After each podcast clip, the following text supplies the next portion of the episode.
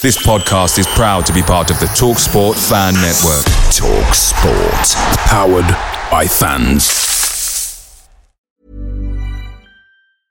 There's never been a faster or easier way to start your weight loss journey than with PlushCare.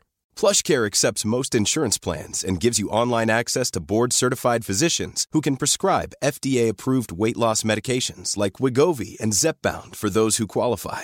Take charge of your health and speak with a board-certified physician about a weight loss plan that's right for you. Get started today at plushcare.com slash weight loss. That's plushcare.com slash weight loss. plushcare.com slash weight loss. The TalkSport Fan Network is proudly supported by McDelivery, bringing you the food you love. McDelivery brings a top-tier lineup of food right to your door. No matter the result, you'll always be winning with McDelivery. So, the only thing left to say is, you win? Order now on the McDonald's app, and you can also get rewards points delivered too, so that ordering today means some tasty rewards for tomorrow. Only via app at participating restaurants 18 plus, rewards registration required. Points only on menu items. Delivery fee and terms apply. See mcdonalds.com.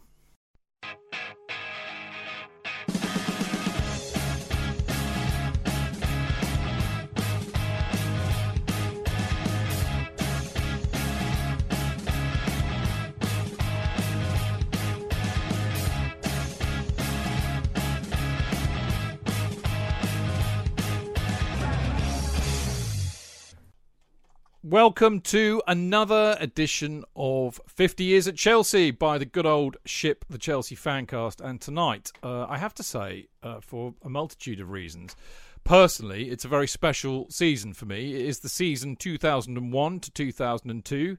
And I will explain all about that uh, later. And of course, it would not be a 50 Years of Chelsea episode without my good friend, the Right Honourable Lord of the Privy Seal, uh, His Highness Jonathan Kidd. I've been promoted. You have. That's what a bit of absence. See, Absence makes the heart grow fonder, J.K. Oh, thank you so much. Yeah. Oh well, but lovely to be on the show. Lovely to see you. Mm. As we were saying earlier, it's it seems it seems years suddenly as if we're we're we're, we're together.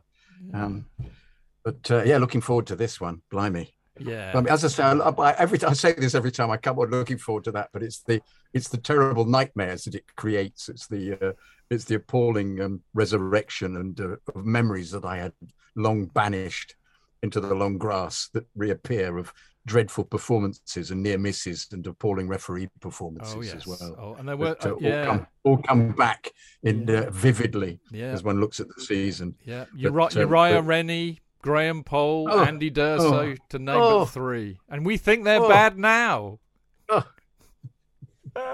Anyway, um, luckily it's not just me and JK to waffle on about all sorts of nonsense. We've got somebody with an actual brain on the show, a man who is so integral to the 50 years of Chelsea series that I quite often think after about five minutes of disappearing down the pub and leaving him to it, because it would probably be a better show. It is none other than the absolute legend, Mr. Mark Meehan. Good evening, Chidge. Good evening, JK, and good evening, listeners. Uh, looking forward to um, tonight's show on the 2001 2002 season. Um, some high spots and some low spots as well, and some Jokanovic spots as well to throw in. Yes, indeed. Yeah, indeed. Well, more of that later. Now, look, uh, before we get into talking about the season, as we always do, uh, a very short, quick plea, uh, plug, plea, call it what you beg. I don't, you know, depend on what, how you view it, really. But we do have a Patreon channel, uh, and if you like what we do on the Chelsea Fancast, uh, and uh, you know you can donate uh, a little bit of money every month, which helps me to cover the costs of doing the shows uh, and uh, therefore enables me to keep on doing the shows. Uh, there's no pressure. We don't have tiers or anything like that. We, you know, we don't even really do much on it. Although I have to say, over the over the summer, I have been uh, putting up a lot of our. You know, if you remember, I did those Chelsea specials, which we did on Podbean and made people pay a small amount for. Well, I've been putting them all up for free on Patreon uh, before I put them up generally on our platform to give you a bit of a sneak preview if you hadn't uh, had the chance to listen to them before. So it's not I, I don't kind of sit there and do nothing. And I of course I will also send you a Kerry Dixon banner if you uh, if you join or sign up for Patreon, and of course you can join our Discord group.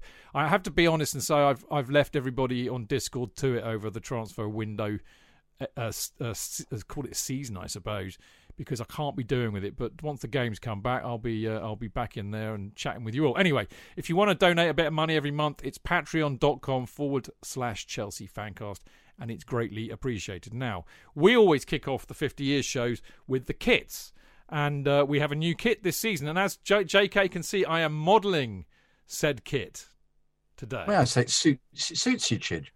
It suits you. Yeah. Uh, I've got one in a plastic bag upstairs. I should have worn it as well. Yeah. And then uh, instead of which, I've got a uh, a rather retro um, uh, 1962 kit Yeah, at the moment. yeah, yeah. I, But, I can um, see that. Yeah, I mean, it's I got a very very large V, which uh, allows because of the weather's so hot. Yeah. fact, probably too large a V. I found, having said that, I think some players actually wore this with the V Yeah. enormously. But I digress. Yes, um, what I loved about this kit, Chidge, which uh, um, uh, uh, I think you're demonstrating, is the bagginess of the sleeve. It's not a tight sleeve. Yes, it is slightly flared and hangs rather excellently.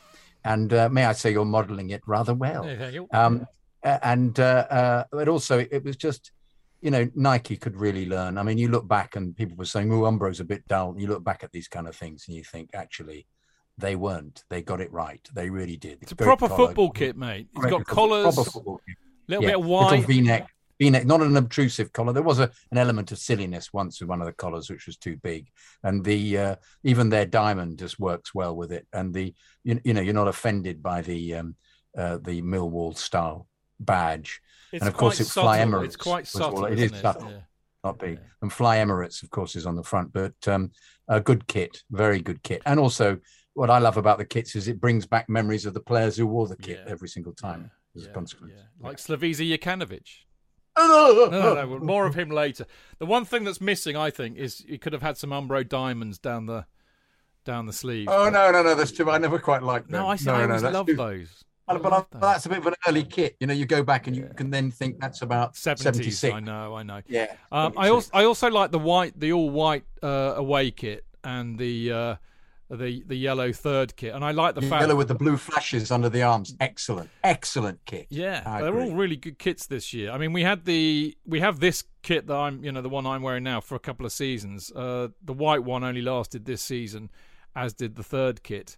Um, but yeah, and I was interested to see we had quite a few combos where they they'd wear the white shirt with the blue shorts, or, Yeah. or they'd wear. For some reason, we wore some some blue socks on a lot of occasions. Sometimes blue socks with yellow with a yellow flash on the top. It's all very weird. Anyway, Mark, what what do you think? Did you like these kits?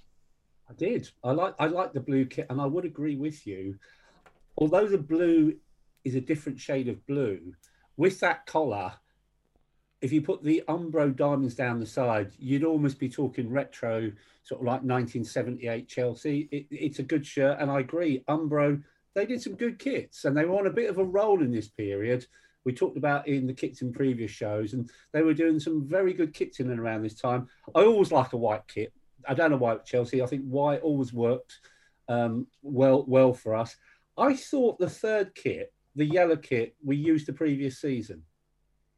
Well, we, I, you, you, not, not, yeah, not from what I'm seeing here. You know, I nicked this from the from a really, a really reputable website, and they say 2001, 2002. So And well, we, we clearly had a yellow kit back then. Maybe it was a different type. I, I was pretty certain that that style kit, the the blue underneath the arms, uh, we sometimes wore with yellow shorts, and obviously clearly in the drawing here it's with blue shorts. For some reason, I thought we wore it the previous season, but maybe I'm wrong. We could we'll always check that. But all three kits, very good. Well done, Umbro. yeah, very I nice. imagine- But I, my my, com- my complaint about Umbro was that there was a period, I think, which was um, uh, um, 97, 98, 99, where so many of the, the Chelsea designs were being um, used for other clubs as well. And that was my, I remember Everton's shirt being very similar to the Chelsea shirt. And I felt it, it, it, it diminished the, the standing of the club if you thought, well, somebody else has got the same shirt made by Umbro. Whereas in this instance, we're suddenly in a world of originality. Nobody else in the in the Premier League had a shirt like this, and I think that's essential.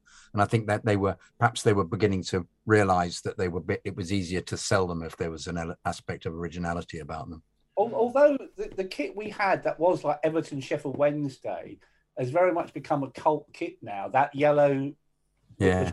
down it. I, I Yeah. actually like that kit, and you probably won't get much change out of a few hundred quid on eBay now for it because there, there clearly is a demand uh, amongst the youth um, to collect you know, original retro Chelsea kits, and that yellow one is very popular. It's a bit, it's almost got the same status as the the grey and orange kits, but yeah, these three kits, three very good kits. Proper and well kits, Mark. Proper, Proper, kits.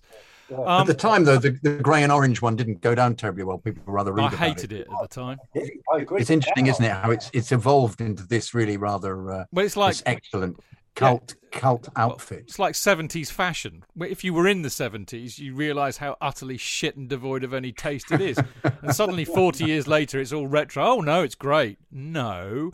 Uh, anyway, um, just one more note on the kit. I, I, I bought this this season, and I'll, I'll get into to other reasons about that in a minute. But uh, you can't see it. But on the back of it, I have got uh, Chidge 10 on this. And the reason for that was because our, our current number 10 this season was none other than Slavisa Jokanovic, who I think is one of the worst players I've ever seen at Chelsea, bless his little heart.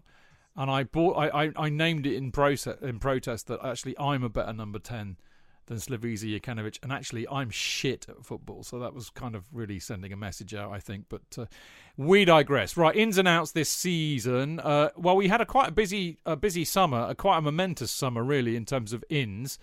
Uh, we have William Gallas in from Marseille for six million two. Uh, we had Emmanuel Petit, Manu Petit from uh, from Barcelona uh, for seven and a half million. We had uh, Joel Kitamirike from the youth. Carlton Cole signed his professional forms this summer. Robert Huth came in from the youth. Bolo Zenden also came in from Barcelona. So basically, Barcelona were our Man City in 2001. Seven and a half million for him. But uh, the most men- the moment, arguably one of the most momentous days in Chelsea Football Club, we can now say with 100% retrospect. But on the 14th of June 2001, we signed Frank Lampard from West Ham for 11 million quid. Uh, and I bet I was not alone in thinking, how much, Mark? I think there was a few people at the time thought how much, and if you look at Frank's first season, it probably took him a while to sort of get settled into the Chelsea side, and probably from next season when we do that on the 50 year show, you really see that iconic player beginning to take a real hold of Chelsea midfield, getting those classic goals. There's quite a few signs of this this season, but again, you know. 11 million pound was a lot of money back then. Yeah, where you It think was. now 11 million pound probably wouldn't get you a third division player. Yeah. You think of the pressure on Frank for making that move at the time, and the uh, the um, the the obvious desire to be able to say, "Look, he's no good," particularly from going around all the other clubs who were using the the uh, the fat Frank phrase all the time when he'd been a bit chubby at West Ham. But what I what I loved about looking at the the highlights for this is you just see this as you were saying, Mark. You see those little moments where you think that that kind of movement that Frank does is so typical of him as he becomes such a brilliant player for the club. It- it- it's like these little movements he does in the very first game, as we'll see. He, I, I think, he gets given the ball and and, and he shoots, and he then get, retrieves the ball, does an immediate turn upon himself, which was so typical of him, which is very similar to the goal he scored against Barcelona, and whips it back into the into the centre again. There's these lovely little moments, and also the number of times he's in the penalty area in his midfield is uh, and having a shot. Although I is- think is, I think at the big, so so frank. I think at the beginning of the season it was interesting because I think Ranieri had him playing a lot deeper. He was almost playing like a defensive midfielder, and I, I remember like like we we've talked about this many a time, J.K. But me and Doctor Mart, who I you know went went quite a few times with this year, used to call him Frank Lamppost because he was so st- you know static all the time. He didn't move much. You know, but you're right. Towards the end of the season, you started getting a glimpse of what he would become. It's the late runs, getting into the penalty when he starts scoring the goals Yeah, as well yeah. as the season goes on. Exactly But also, that. I have to say, I think this is a lot to do with the manager. I think the manager had a huge, huge influence on um, not on his success. I don't want to give him saying that it's any success. The the way that he got him to play initially and Yeah. playing him out of position. And I think I think so many of them made their own decisions to not play the way they were being asked to play. Yeah. Um, as as we'll discover as the season goes on. I think that's a very fair point. Mark, you're about He to also had big, big, big shoes to fill because I know we're going to talk about it. You know, oh, we've done the ins, but the out. obviously Dennis Wise was one of the outs, and the legend that was Dennis. Uh, and you probably did have those early comparisons, you know, with Lampard being, comp- you know, compared to Wise, and he wasn't really a direct replacement for Dennis Wise in my book. Yeah. No, he wasn't. But I mean, you're right. Well, you know, if you if you think about it, um, you know, Frank was a, was in a sense a replacement for for for Dennis. Uh, you know, uh, and Dennis was by then a legend at the club. I mean, he's our most successful captain mm. at that time. So yeah, big boots to fill. Um, talking of and, the yet Ranieri had sorry been playing Dennis out on the right a lot of yeah, the time. He pissed him off, didn't he? If you remember the last season. show oh. we did, he was well. Oh. Pissed off by the end of it. Absolutely. Um, Absolutely. Talking of outs, uh, we let Mark Nicholls go. Dennis was transferred to Leicester City for 1.6 million. Kevin Hitchcock went to uh, Watford. Uh, Bernard Lambourde went to Bastia for 300 grand. Frank Leboeuf, uh, who was an unhappy camper the season before, went to Marseille for 1.2 million. And John Harley went to Fulham for three and a half million. I was very sad to see John Harley go because I like the look of him. Mark. I agree. Um, mm. Very, very good player. I think I said it on a previous show. I think the first time I saw John Harley play was in a youth cup game down at Fratton Park, and he scores a brilliant goal um, with his left foot, top corner, and you sort of think, hmm, this kid can play. He can play left wing, he can play left back, he can play left of midfield. He had a beautiful left foot on him. I don't think he did bad at Chelsea. I think he was a good player, and I think he did all right at Fulham as well. The only thing about the players out, have we missed the chicken kisser, Mr. Poyet? or did we cover that on the last show? Because didn't he leave? Um, he, well, I think he 2001 two season. Unless, unless I missed a trick, uh, yeah. which is not unlike me. Uh, you know what it's like on Bound to Friday, which is where we get all of this from. Um, mm. You have to go back to the previous season's end to find out who left. Uh, at the end of that because you'll miss it on the beginning of the next one, if you see what I mean. And if I'm scrolling down here, we may well have. Uh, uh, I must have missed it. No, it's my it's my error. We did the, the chicken kisser left on the 10th of June uh, to Spurs for uh, 1.5 million. So I, it's just an error on my part. Okay, so I'll, Can I, I just, I'll own that one. Just say the two things. I think it was interesting that Harley went for three and a half million. Yeah. Uh, which was obviously they were saying he's a decent player. I don't quite understand why they got rid of him, given the. Uh, I mean, having said that, though, the the abundance of talent in the side, I suppose it makes sense there wasn't a place for him. But um, the other one, of course, Mark Nicholls was Gullit's favourite player, who just kept picking him all the time, and he then would surprise us all by scoring a couple of goals. Of course, he got two in the great six-one versus uh, mm. um, the Spuds yeah. uh, in the, in, in the, that great victory, and um, and occasionally did quite decent things, but a lot of the time the other time just looked as if he was completely out of his depth. Uh, uh, uh, and he, he, then just went. I don't think he played for anybody with any kind of success no. after that at all. No idea. But I, I, liked him. I liked him. I like. He had a kind of um, ability just to get the ball in the net from time to time, where you thought, "Oh, that's a decent goal." Oh, he surprised me. He's done nothing else. Anyway, uh, the most momentous date in the summer transfer window was, in fact, uh, the first of June, uh, two thousand and one, because that is the day that uh, Mrs. Chidge uh, bought a flat in Pimlico, a flat that we still have actually in Sutherland Street, which meant that I, having had a something like a four-year uh, spell of isolation uh, in Winchester, uh, came back to the fold, and actually also coincided with uh, you know, in the interim, while I was down in Winchester, my my uh, Dr. Mart, who you will remember, those of you who've been listening to this show for 14 years, well, anyway.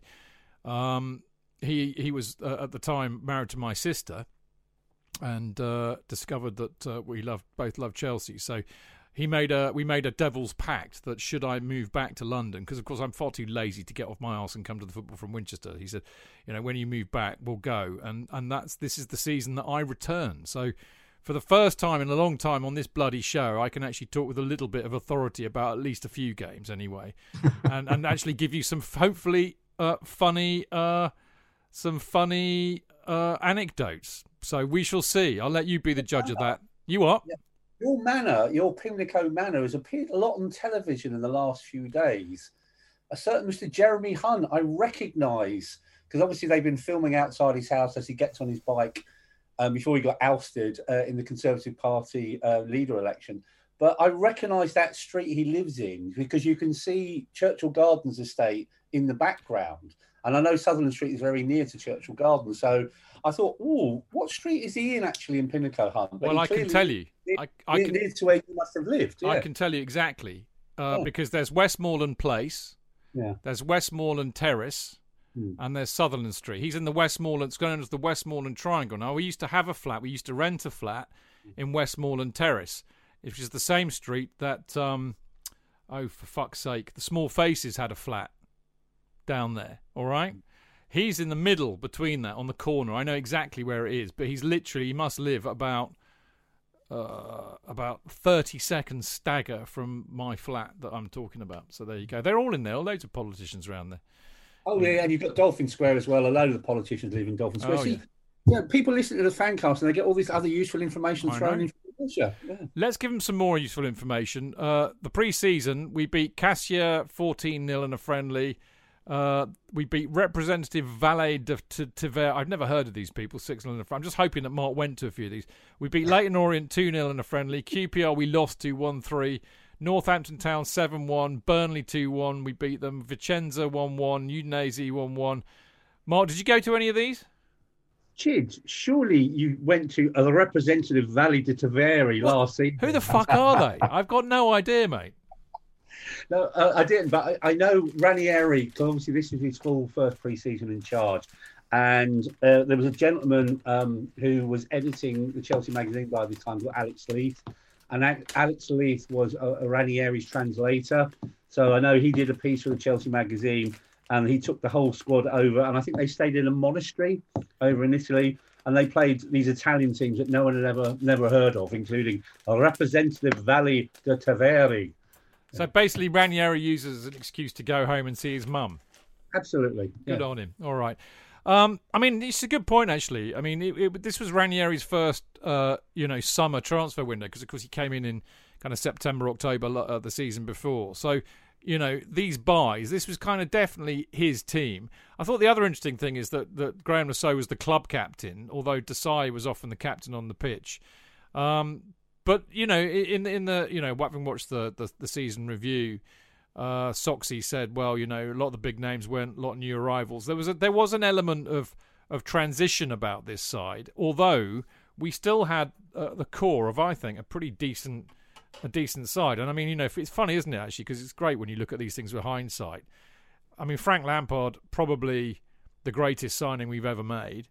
Uh, William Gallas before he went mad was a bloody good footballer for us. Wonderful, Wasn't wonderful, he? wonderful, he was. wonderful. Let's say it. Wonderful. Uh, I thought Manu. I mean, can, can I? Yeah, yeah. Go on. Can I just leap in? I want to say um, um, the list of all the players. Um, I wonder whether we could come up with what would be the best team out of the players that he should have played all the time. Why don't we do that at the end? Because we've got oh, the, the, I've got the, all the squad at the end on our notes. Me, me, I've got the whole of the squad as well. Yeah, because it makes it fascinating reading. There's some really very very good players in this. Well, I think Indeed. that was also a good time to do it when we sum it all up because I think that. But, but I think I can make an assessment at the beginning to say uh, s- finishing sixth was a bitter disappointment given the huge talent quite. that this team had. Absolutely quite. ridiculous. Absolutely right. Um, Manu Petit was a massive disappointment for me. I thought he was way past his best. Bolo Zenden. Man with a ponytail. Yeah, I mean, Bolo Zenden I never really liked, but I think my judgment on him is clouded by the fact that he played for Liverpool. But I mean, the yeah, fact that he went on to play for Liverpool, he was not a bad player. That's the point. He was a decent player. Perhaps not massively decent for us, but he was a good football player. So, you know, we made some good signings there, even though we lost a good few players. Anyway, uh, first match of the season, was at home to Newcastle. Uh, talking of Zenden, uh, he scored a goal on his debut. Excuse me. Just swallowed a, a, cashew nut, went down the wrong way. Anyway, yeah, so Bolo Zenden scored in his debut after eight minutes. Uh, Acuna scored for Newcastle after 77. I mean, basically. West Stand was completed. well, Stand I know, I was just about to say, it was the biggest crowd we'd oh. had since 1988 um, with the West Stand fully opened, and boy did it look very, very impressive. As Mark said in his notes, it's hard to believe it's uh, it's now 20 years old this year. Um, I mean, the thing that really struck me about this game was the, the comedy goals. I mean, you know, Zenden's goal basically Shay Given saved it, and then it just kind of plopped through his legs. Uh, and de Goey pushed it out, and Acuna got it on the rebound. Mark, what's all this about Boudoir Zenden? Well, if you watch the end of season video, I can't remember who is the commentator. I don't. It's definitely not Neil Barnett. Um, but he refers to Zenden in this game as Boudoir Zenden, not Bodevine. Is it Bodevine? Uh, you know how you pronounce his name. He, he was calling him Boudoir Zenden. You know, the kind of thing Glenn Hoddle would do, isn't it? Come up to my. It's the kind of thing that catches on, doesn't it? For a bit, you, you just think everybody will call him that, even though it's his wrong name. Because boudoir, of course, is the French for uh, for a room, for the boudoir, and the French boudet means to sulk. So it actually is a sulking room. So uh, not that that has any relevance to this. Once again, no, see, we're would, learning. Well, he was a Dutchman, and they, Dutchmen are, are, known for their sulking. But I think the thing about Zenden, he was he was a black belt in karate, wasn't he, or judo? Was he? Yeah. Was he? You wouldn't pick a he fight was, with him. He, he was an interesting player, though, as you say, Chidge. He had great skill, but uh, um, was injured on several occasions, and uh, um, uh, which several of them were, were prone to during the whole of this season. I just thought your your note about De Hoy. Um, I think De Hoy was was by this stage was um, if it wasn't for the fact that Cudicini was injured, um, was was past his sell by date and actually cost us several wins early on by his inability to uh, to save other than hitting the ball straight out, which is nowadays goalkeepers. I think even then goalkeepers, you were taught to try and make a save, so you push the ball away from pushing it straight out and back into the uh, uh, the, the penalty area because the player following up can then score. And he does this, as we will find um, repeatedly in his eight game tenure before he's replaced by Cudicini. And I, I don't think he was good enough and uh, and I think it's, both. It's really, it's really because he. Cudicini, I was going to say both Cudicini and Bosnich were better. Bosnich. I think. Arsic. Yeah, I'm afraid. Arsic. I'm sorry. Arsic. I'm, I'm, sorry. He's known as Arsic. It doesn't matter. I'm sorry. Bosnich. He was good when he came in. Season before before he injured himself was fabulous. Yeah, before, absolutely. Before, before he had a few bumps fabulous. as well. Yeah, yeah, yeah. But it, and by then he couldn't get back in again. But he, in the period that he, I remember at the time thinking, this goalkeeper oh, when Bosnich played is, is absolutely brilliant. So he's got Ranieri has got both Cudicini and Cudicini came in and was superb as well. So we, we were we, we were blessed by them. But for this period, he should have given with the well, knowledge that we had how good Bosnich was. Yeah. He should have played Bosnich from the very beginning of the season. Well, the trouble with because De Goey, yeah. De Goey wasn't good enough. Well, the trouble with De Hoy was that you know it was it was his big Dutch porn moustache really. But there you go. I thought the other thing that was interesting was that uh, Ranieri went four four two in this game, and then immediately the next game he went to four three three.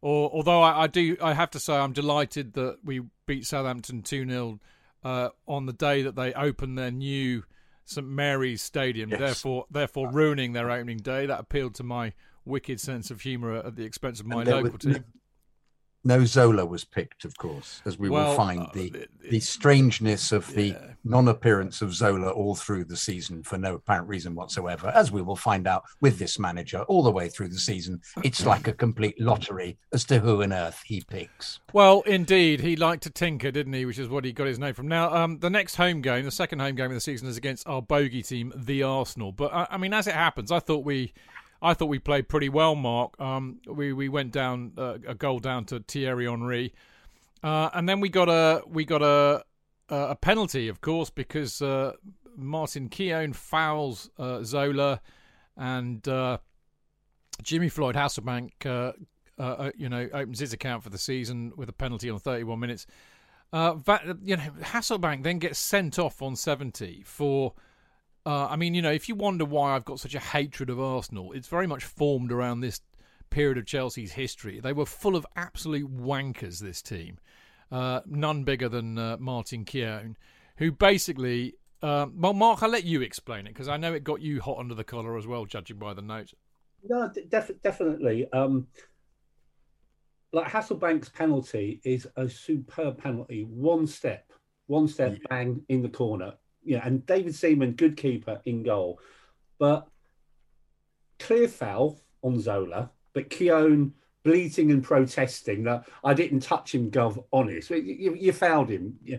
and then there's that fracas where you know, for a big man that is Martin Keown, and you know, rightly or wrongly, you know, he could mix it. And the Arsenal team this night mixed it. They got five players booked.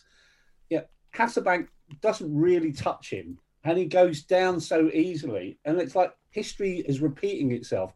We saw that a few years earlier, where you know Nigel Spackman. Be honest, Spackers didn't smack him. He, he, gave him a bit of a tap, but again, Keown went down so so easily. Um, so very frustrating. Felt sorry for Hasselbaink, and it won't be the only time he gets sent off unfairly during the course of the season. But there is a, there is also a good moment in this game when Arsenal were mixing it. There's a tackle on Jesper Grønkjær right in front of the I'll call it the new West Stand because we used to call the East Stand the new East Stand.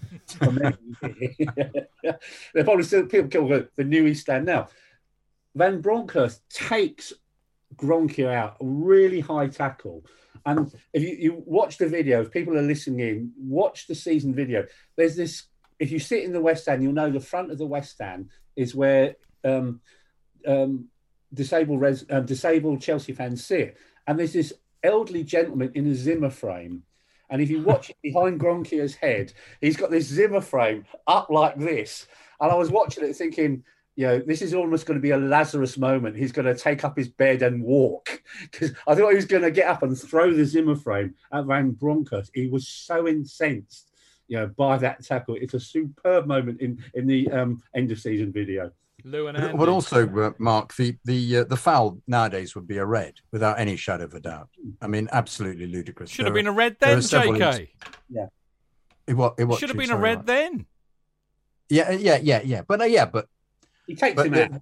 Yeah, yeah, completely takes him out. Yeah, but ludic- ludicrously high up as well. Um, uh, yeah, I loved the one step biff from uh, Jimmy Floyd. I can I just say once again, Jimmy Floyd, what a player! Yeah, what a completely brilliant, brilliant centre forward. Anticipation, movement, skill, superb, superb shot. I, I, I and working with, once again, Gudjohnsen isn't picked at these beginning games of the season. And once again, you wonder what on earth's going on in the manager's head. Gudjohnsen this season is completely on fire. Their partnership is, uh, you know, I, I, what I despair about is just accepting it, looking at the season and thinking, oh, those two are playing well. You just look back and you go, actually, they they were both absolutely brilliant. And um, Gallas, as you said, instead of Melchiot, I found Melchiot for the whole of the season intensely dubious because he was like a loose cannon. He would just kick people for no apparent reason, as we will discover as we go on. Um, but Gallas, uh, world class from the very beginning. De Goey, once again, palms out straight into the middle of the goal. Henry taps in for their goal. And uh, um, uh, and uh, yes, as you put, J- Jimmy Floyd sent off despite Keown all over him, no elbow, but then it was rescinded because obviously they look back at the pictures and this was uh, like the, the really it's the it's it's almost the beginning of of VAR. It's people realizing that you could just look at video footage and appreciate that the referee had got it wrong. And there was a mass, as always, a mass of ridiculous decisions. We will discover many of them by the mm. great Graham Poll, who was living in another world, but uh, uh, but still managing to be the most overhyped ref that there was. But um, uh, a game that we shouldn't. Well, guess who the referee drawn. was? Guess who the referee was in the Arsenal match? Mike Riley. Was, hey. Yeah. right, let's move on. I mean, actually, do you know what? Even if it was at home, and I thought we played pretty well, given Arsenal was such a bogey team for us in those days, that's not a bad result. We then go. Uh, this is right after the Arsenal match. We then go to Spurs, play them away up at Three Point Lane. Uh, and this was an absolute humdinger of a match, wasn't it, Mark? Oh, cracking game. Absolutely brilliant game. Uh, Jimmy again, uh, another one stop penalty, you know, puts us in the lead. Uh, Sheringham pulls it back. Oh, no, so Jimmy's first goal, but then the second goal was a penalty, 81 minutes. Then it all goes a bit Pete Tong. Um, Frank gets sent off. Sheringham equalises for Spurs. So they were well up, 90 minutes. They've got back in the game. And obviously, our track record at White Hart Lane then as is now was absolutely superb. And there's just this brilliant moment, four, five minutes in injury time, and Desailly comes up and scores the winning goal. And you just think, absolutely fantastic. Just time and time again over the last 20 to 30 years, the number of times we have done that to Tottenham, just when they think they're pulling back yes. and we go and do something just to win the game, just in an incredible manner. And also, it was justice as well because Frank had been tripped.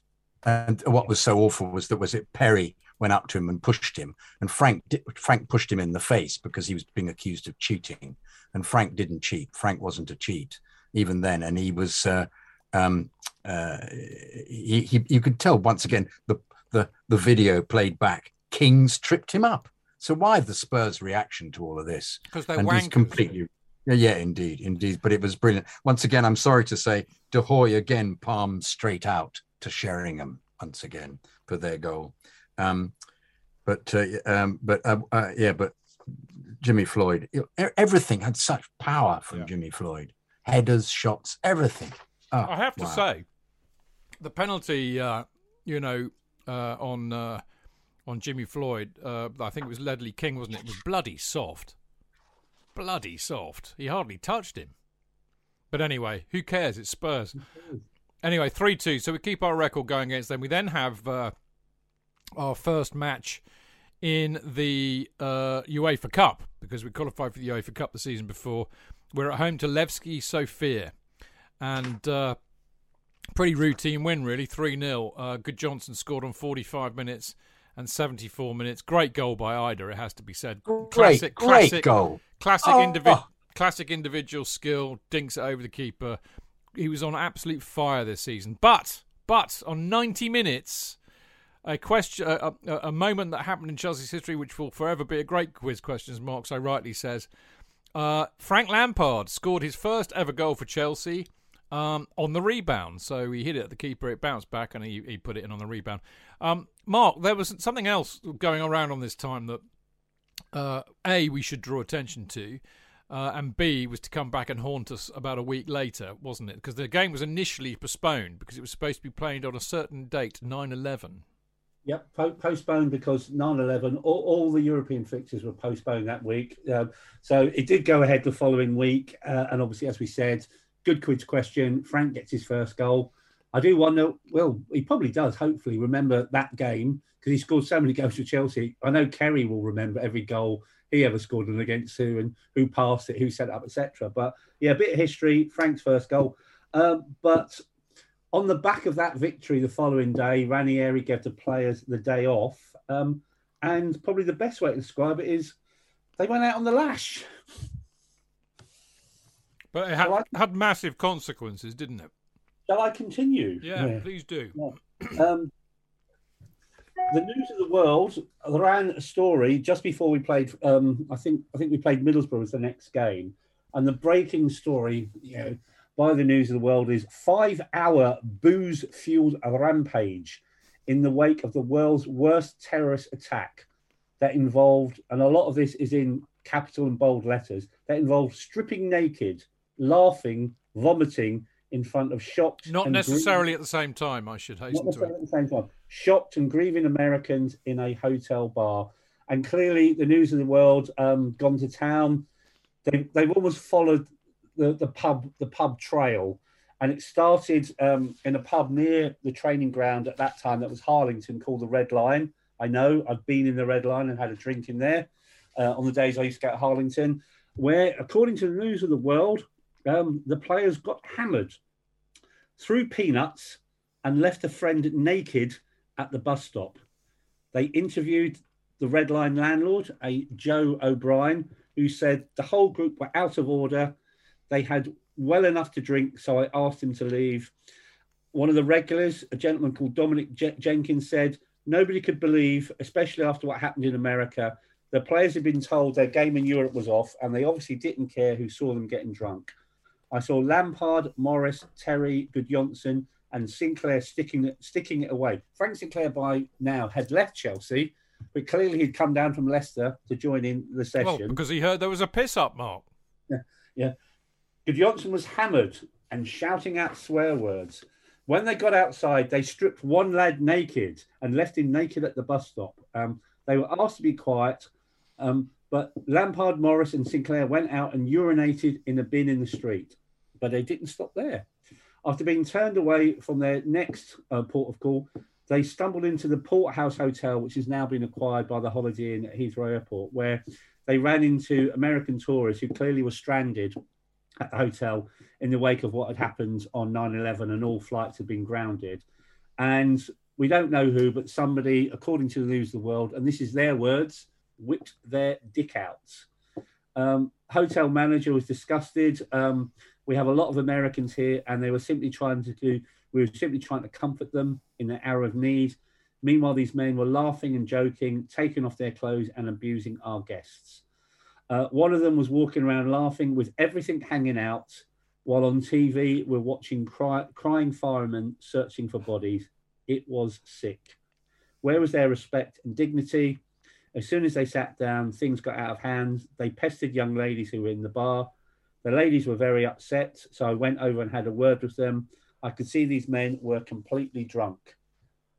The final stop on the same afternoon was a place called the Air Bowl, which is a bowling alley next to the hotel.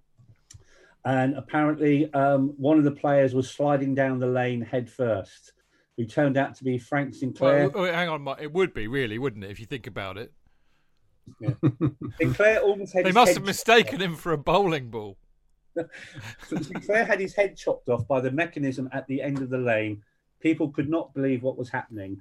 And clearly, you know, obviously when that hit the press, Colin Hutchinson acted straight away, came down hard on the players. They fined them the maximum they could back then, which was two weeks' wages.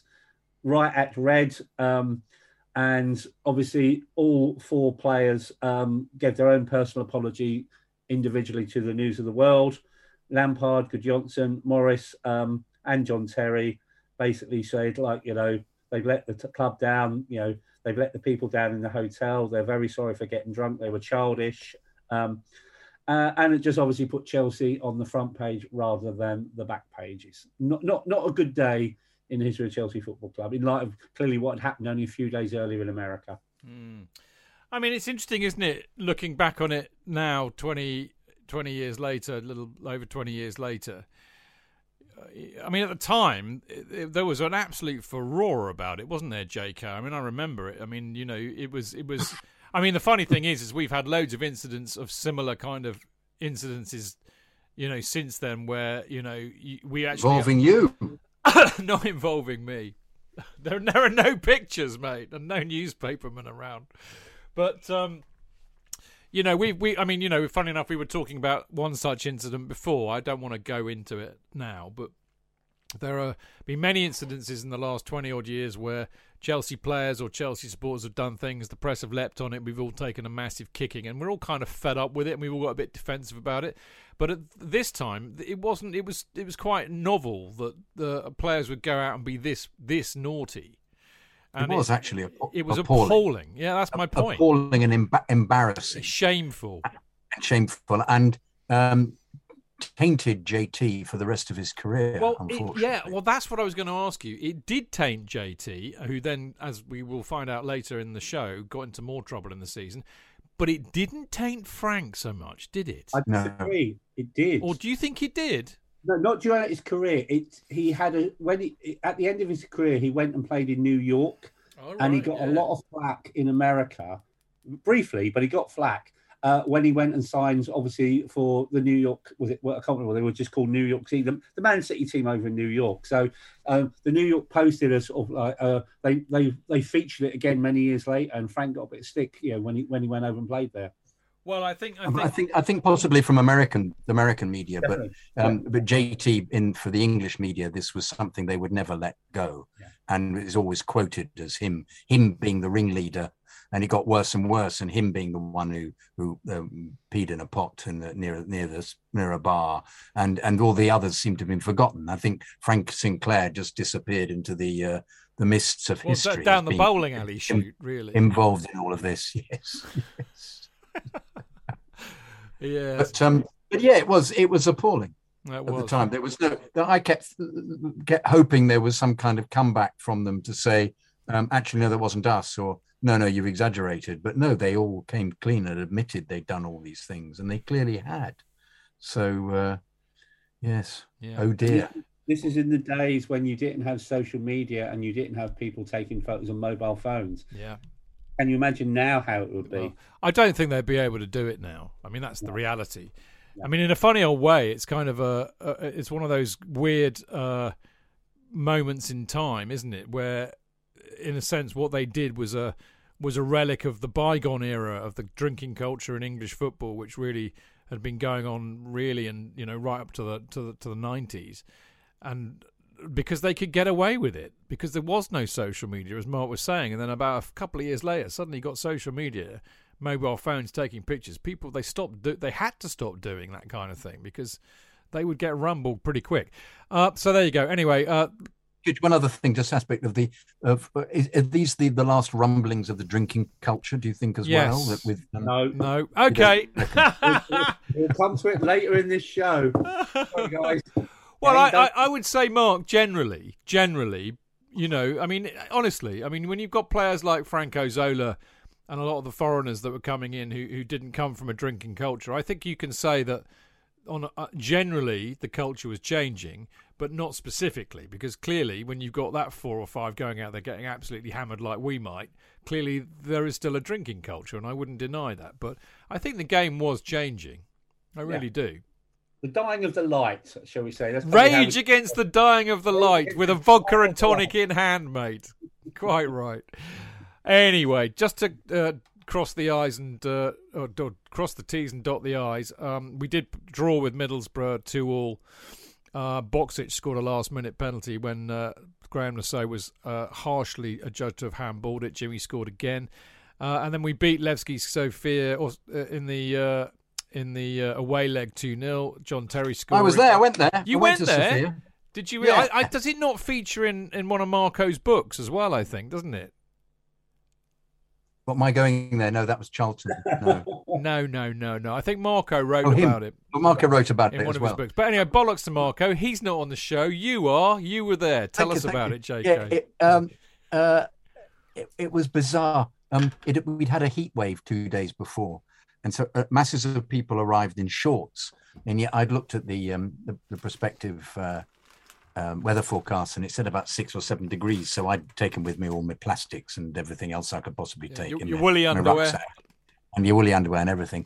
And um, uh, a group of people on the, I remember um, everybody had been drinking. We had to get there very early.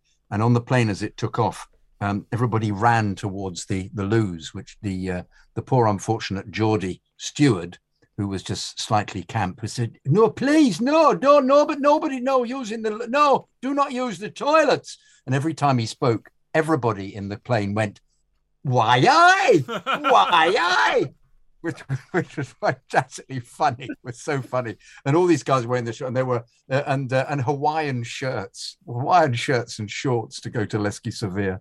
Um, anyway, they turned up, and it was freezing, and um, they all went into a pub. They all went into a pub, a, a- an English themed pub, and never came to the game. Any of them. Of course not. Proper Chels. Of course not. Proper Chels never came to the game. I, meanwhile, went out there, uh, went out and uh, put my plastics on, and had that wonderful thing of sitting in this this strange athletic stadium with plastic, terrible plastic seats all on a um, on a kind of metal rod that you just sat on the seat, surrounded by um, uh, huge numbers of riot police, as you would be in in Sofia. Sofia was a uh, then was whether it's changed um, was a, a wonderful um, uh, um, architectural environment ruined by uh, these square um, Soviet buildings that had apparently been used for torture, as you'd find in the in the town square, as is typical of this. Why not? Why not muck about with the uh, with the great? Um, there was some some um, uh, what you call them? Baths, some some mineral waters, mineral salt waters, and which were supposed to be, you know, there since the 18th century, and uh, a delight for for Europeans on the Grand Tour. And of course, they'd managed to build um, large uh, um, anti-West communications centers right in the middle of them. But anyway, um, um, uh, we were the all the all the riot police came up and said things like, "A f- f- friend in uh, in Bognor Regis, you, you give message to friend if I give you a piece of paper. You go, yes, of course, perfect. I'll have to do that. What's in it? Send them is a postcard. Can you give them? Yeah, yeah, I'll do that for you. Great. And the second that the whistle was blown by the boss, they put their helmets on and they then started attempting to hit us over the head and pushing us back into our seats. Get back, get back, get back, as you'd expect. Filthy And, um, capitalists actually- from West Europe. Exactly, exactly. Despite me very keen to make you into a, a messenger um, to deliver my postcards to ex girlfriend who lives in um, Peterborough. Um, and I remember She going to the loo calls halfway through. Sophia. And she probably would have been called Sophia, wouldn't she? Very good, Jude. And um, this story ends pretty soon. Um, I remember going to the. Uh, I remember going to the uh, the loo, and I went to the loo, and I came back from the loo and was frisked when I was trying to work out is this some kind of strange um, Godfather situation where I've I've had a gun taped up in the cistern and I've come back with it to uh, to shoot a few people. Um, but um, uh, and of course, large numbers of the Chelsea fans got drunk and started singing IRA songs. So it was just you know it was one of those great, classic, classic great Chelsea away trip. classic classic Chelsea away trip. yes, yes, and um, uh, and we and we won, and uh, uh, and there was a lot of applause for the Chelsea fans from the uh, from the for Chelsea players from the Sofia fans, and um, uh, Well, I don't really, on reflection, don't No. know why I went really, Well, but I the- mean, be able to tell the well, I know, I know why you went. I know why you went. You went specifically to see Leon Knight make his debut. Yes, because he did indeed make his debut. Yeah, I mean, we all said, "Who the fuck's that?" Who the fucking hell are you? Oh, exactly. dearie me. Uh, we then came back home uh, and we played Fulham uh, away. We draw one all. Uh, I mean, you know, it was a pretty dire match, really. Uh, apart from one notable min- uh, no- notable thing on the 81st minute mark. Uh, there, was- there was a bit of a bit of a comedy moment. Um, I was at I was at the Fulham game, um, and Jokanovic has already been booked, uh, and he believes he has been fouled, and um, he picks up the ball and thought he would get a free kick, uh, and the referee instead sends him off, which was, to be fair, whatever we think about Jokanovic, I think that was a ridiculous red card. But the blokes around, around me were just delighted he got sent off. oh, we might win the game now. Thank God he's gone.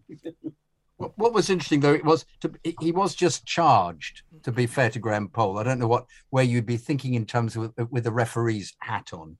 If if you've been charged and you fall over and think it's a free kick and pick the ball up and you've already been booked, there isn't really much else that the referee could do unless he's he's being very um, uh, um, Sensible?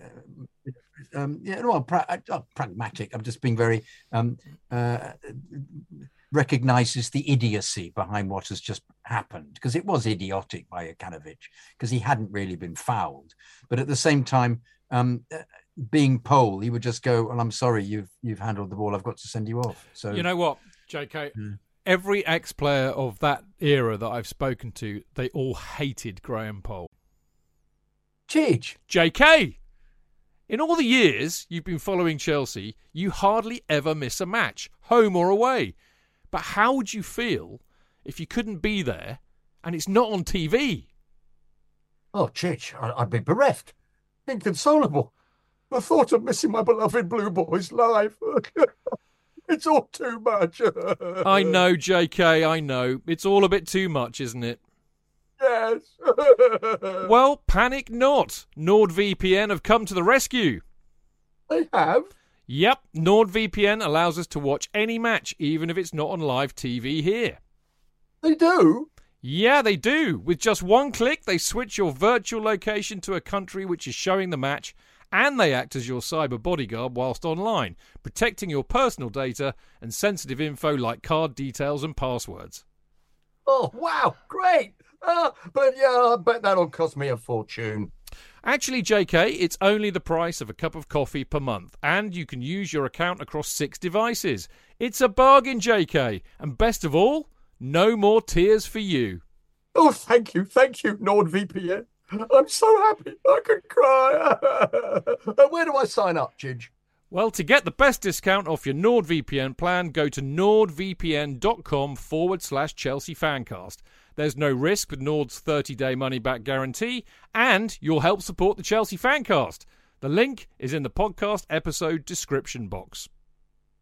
Away days are great, but there's nothing quite like playing at home. The same goes for McDonald's. Maximise your home ground advantage with McDelivery. You in? Order now on the McDonald's app. At participating restaurants, 18 plus, serving times, delivery fee and terms apply. See mcdonalds.com.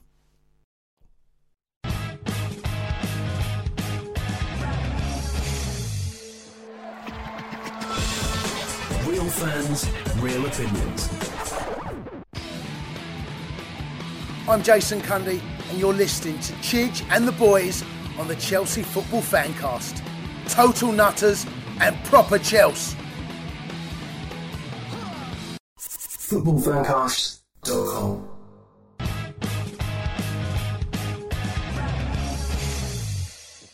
Yes. Les Ferdinand, who features quite heavily this season in a very negative light because he was playing for Spurs, so obviously we had to hate him. I got to know Les quite well many years later, and actually not that many years later, only about three or four years later, as it happens. But uh, and I like him a lot. We became quite quite good chums actually. He would he would always appear in my programs if I texted him and said you know blah blah blah. Lovely bloke. He said on air uh, Graham Poll fancied him so much, he fancied himself so much, he might as well have been chocolate because he licked himself that much. Basically, they hated him. They all fucking hated him. Oh, Graham Poll is a fucking asshole. I mean, I mean that was the players singing it, let alone us, you know. But uh, yeah, Dennis Wise say that about Glenn Hoddle? who said that about Hoddle? No, didn't Dennis Wise say about Glenn Hoddle? You know, you know, he loves himself so much. If he was chocolate, he'd eat himself. Yeah, yeah. Well, there we go. Dennis, of course, and uh, Les Ferdinand were great mates and uh, allegedly destroyed the Blue Peter Gardens. I did actually interview Les, uh, and it was always the question I would ask him, and he would always deny it with a knowing wink. That's all I'm saying. Allegedly, I say very carefully for any lawyers listening. Um, JK's looking worried. It's unusual, but it happens occasionally. Um, anyway, um, we we end up uh, finishing September in ninth position. Too many draws, not killing teams off, according to uh, several of the players interviewed. I would agree with them. We start October with one of my favourite Chelsea players of all time, uh, Jesper Gronkjar. Who are Jesper Gronkjar? Being out for with a lengthy absence following surgery. Uh, we then have Coventry uh, away in the League Cup excuse me, the uh, Red Cat Brewery uh, Mosaic Pale Ale is repeating on me, and I do apologise. Uh, we win 2 0. Johnson on 56 minutes. Mikael Forssell, who we need to talk about really, but he scores on 60. Jody Morris gets absolutely taken out uh, and suffers an injury that keeps him out for three months. But JK, were you there? I was. There we go. How did I know? I was indeed there. and this was one of those occasions where um, uh, I think I may have told you about this in a previous story where um, uh, uh, because I was sitting in um, in corporate. I mean, I bought the tickets originally. It wasn't corporate. They built corporate around us in the middle of the East Stand. You got the opportunity because Ken was so keen to make as much money as possible. Ken Bates to buy directors' box tickets, and um, if none of the vice presidents, who were people who just seemed to give Ken money for no apparent reason just to be in the club, the vice presidents was going because it was midweek and it was Coventry. You could buy a seat uh, in the director's box. and you paid 60 quid and you had to wear a suit. And so I um, phoned up and said, could I go to Coventry? I'd finished working in the afternoon. And they said, yes, you've got to meet up at, uh, and get, you'll get the executive coach. You have to wear a suit. I said, yeah, okay. And, uh, and I turned up there thinking there'd be, you know, I don't know, 20 people. And um, I'm the only person going, except I'm sharing the coach with Ken, Mrs. Ken, old um, Susanna herself, and um, Colin Hutchinson. That's it. They're the only And people I'm and sharing with. Those And me. And you. Yeah, They yeah, yeah. Executive coach Ken and Susanna weren't on the coach. Anyway, Ken looks me up and down. I've got a very, very fat um, Apple Mac computer because it's one of the first. This is 20 years ago, and I just get on with my stuff. I'm writing something. I was writing a, a, a Yeah, book. but bear in mind, dear listener, he's not talking about a laptop here or an iPad. He's talking about a desktop computer that he's brought with him on the coach. no, no, no. It's a very well. You wouldn't. You can hardly tell the difference. It was this big fat thing. Anyway, I brought it in a rucksack. And and Ken doesn't say anything to me for the journey there. Not a word. Say anything. He probably thought you were a journalist, mate. Yeah, yeah. I don't know what he thinks, but nothing, nothing is said. Haven't I is said. banned him? Doesn't he write for the Mirror? anyway, but I I then decided to go and sit next to Susanna. So I chatted to Susanna and um, uh, about things like, you know, where was she going on holiday? Did she enjoy going to football very much? Um, um, Do you come where they live, often? where, you know, places. Yeah, it was a bit like that, you know. And uh, and she says, she said, you're, you're very different from other people. You don't want to talk about football at all. I said, well, I'm just chatting to you about, you know, whatever. And we talked about acting and doing voiceovers and whatever. And um, and uh, um, and uh, she said to Ken, uh, um, this is Jonathan Kydd. Yeah, you know, he's a very nice young man. I'm getting on very well with him. Blah blah blah. And Ken went, oh, okay, good. That's nice to know. And so I became known as Susanna's actor friend. And then when we went into, um, uh, we arrived at Coventry. Uh, the the group of us were led by Ken, and he and um, he said. Um, he said, "Right." He said, uh, uh, "We're going through here. You can't come in here with us because you've got tickets. For, you're going to the director's box. You can't come into the director's lounge with us." Um, Susanna's actor friend, but we'll see you afterwards. Susanna's actor friend, and that became my my um, my nickname for the whole of the journey, and for subsequent times when I got a director's box ticket, I was "Hello, Susanna's actor friend." It was always someone to say, "Just call me Jonathan," or you know, abbreviate it, It's SAF. Call me that or something, SAF. But no, Susanna's actor friend. Um, anyway, afterwards, after we'd won, Ken was very pleased indeed, and I think slightly pissed, and um, uh, uh, and he became uh, um, very uh, communicative, voluble. Um, um, uh, explained to me why he'd sacked Gullit, which was because uh, he said that he was um, modelling his outfits too much and wanted a manager's fee and uh, um, and a, um, a player's fee. And I think we've discussed this before, in fact, haven't we, Mark? Um, and uh, uh, and um, uh, uh, and what else? He said he also he prophesied that Leeds would fall apart because um, they were being financially mismanaged. He told me at the time that they would fall apart uh, in the next few seasons, which he was very pleased about, and he was absolutely he, was absolutely right. Um, and uh, um, and he also uh, also asked me whether there was any prospect could he make any money out of uh, create of, of buying a, a recording studio or could he form his own recording studio and, and how much money was to be had doing voiceovers and i said are you going to have a, are you going to have a go doing voiceovers then Ken? he said i don't think that he said i might just run the run the company and uh, and he said we'll talk about this more he said i'd be really interested you to talk missed, about this said, more yeah, yeah, of course you can. Can you can invest in me? Is what yeah, you, I you should missed have, I know, trick. but I, I was so. You could have been I owned. You could have been owned by Ken Bates. mate. Oh, I could have been. Yeah, yeah, could have been Jonathan Kydd in brackets. Um, uh, what would I call myself? Um, uh, the property, of- the property of no, Ken no, pro- Bates. Property, property of Ken Bates. No, yes. As- no. Asterisk. No, no, No, definitely, definitely no.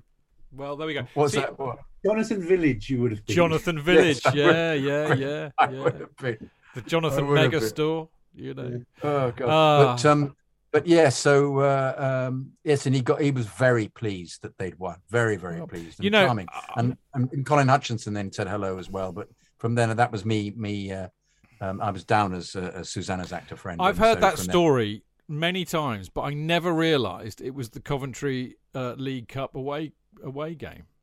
Yep. You, you've never put two and two together until I've never now. put two and two together. No, Now I'm getting no. the opportunity. I'm sorry if I've repeated. No, myself. no, no, else you may not have done. listening No, to this I- story. I, I'm was sorry. talk, I have very few stories to I tell. was can talking personally. You may not have told it on air. I don't. I can't remember. But I was just saying I've heard it a few times from you and giggled a lot.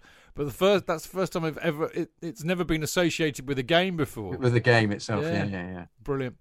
All right. Well, there you go. Well done, J.K. Um, we beat Leicester 2 0 at home. Uh, talking of Batesy, this, of course, is the return of Dennis Wise. Ken Bates welcomes him back on the pitch. And then we have another. I mean, you see, this is the thing about 2001, 2002. People think, oh, it was a pretty nondescript season. We did a bit well in the Cups and we finished pretty shit in the league. But, but, but actually, really mad things happened this season. All over the shop. We had the, you know, the the the the, the drunken behaviour by Frank and JT and jody Morris and Eidur and Frank Sinclair. This was the second massive controversial thing that happened during the season, isn't it, Mark? When we had to go away to Hapoel Tel Aviv in the UEFA Cup second round. we're in strange times. Clearly, post 9 11, you know, the world you know, was an unsafe place. And, you know, it is still today. But even back then, you know, the Middle East was unstable.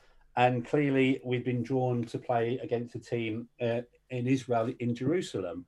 Um, so the players had a meeting before the trip to Hapoel Tel Aviv, and six of them decided they were not going to fly with the first team to the Middle East, and they were Desailly, Graham Lasso, Petit, Gudjohnsen, Gallas, and Albert Ferrer. So uh, we went out with a weakened team. Uh, unusually, um, uh, we also, in these days of, of shirts and sponsorship, um, we turned out on the night um, looking very unfamiliar, and I'd be interested what Emirates' view would have been of this. Um, we didn't wear their logo on our shirts because it was felt, you know, with the potential fragile political climate in the Middle East at that time, that wearing the Emirates logo in Israel might cause offence. So Chelsea chose not to wear the logo on there. Also, a tense time just before um, Chelsea flew out there. Um, the Minister for Tourism in Israel, uh, uh, Ze'evi, was assassinated. So again, really tense um, ha- happenings going on.